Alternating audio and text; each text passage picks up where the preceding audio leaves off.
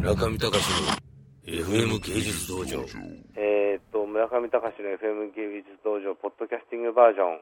えー本日紹介する、えー DVD はジャック・ブラックの、えーそして、えーこの FM 東京でも、えー非常に評判の高いタイトル、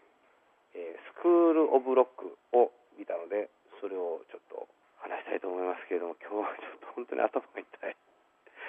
頭が痛すぎてよく分かんなくなってきた。あんだけ。あんだけここ1週間ぐらいあのスクール・オブ・ロックについて考えたことがなかったのに今全部頭の中が真っ白で覚えてません。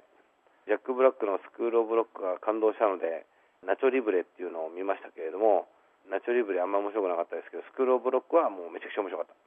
えーっと本当に疲れました。皆さん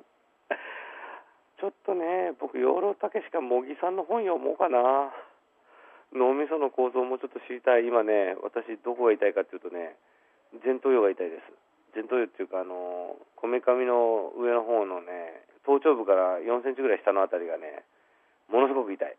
これ何でしょうこの現象は。ちょっとあの脳医学とかあのそっち方面詳しい人ちょっとお知らせください。えー本日はあの低気圧で、えー外はものすごい先ほどあの雷が鳴っていましたけれどもそういう気象状況下で、えー電話でこうやって放送しているととても楽しい映画だった、えスクール・オブ・ロックのレコメンデーションをしようとした瞬間からですね頭痛が始まった。これどういう身体的作用でこうなってるのかをぜひ、え教えていただきたい。今までは解決案はあの鍼灸師にえー治していただいてましたけど今鍼灸院に行く暇もない。という意味で薬を飲めばいいのかそれともお風呂に入ればいいのかマッサージを自分でしろとか、えー足の心のツボを押すといいよとかもしくはあの自力で針を頭に専門刺しなさいとかそういうこういろんな処方箋がありましたらぜひメールでお知らせください。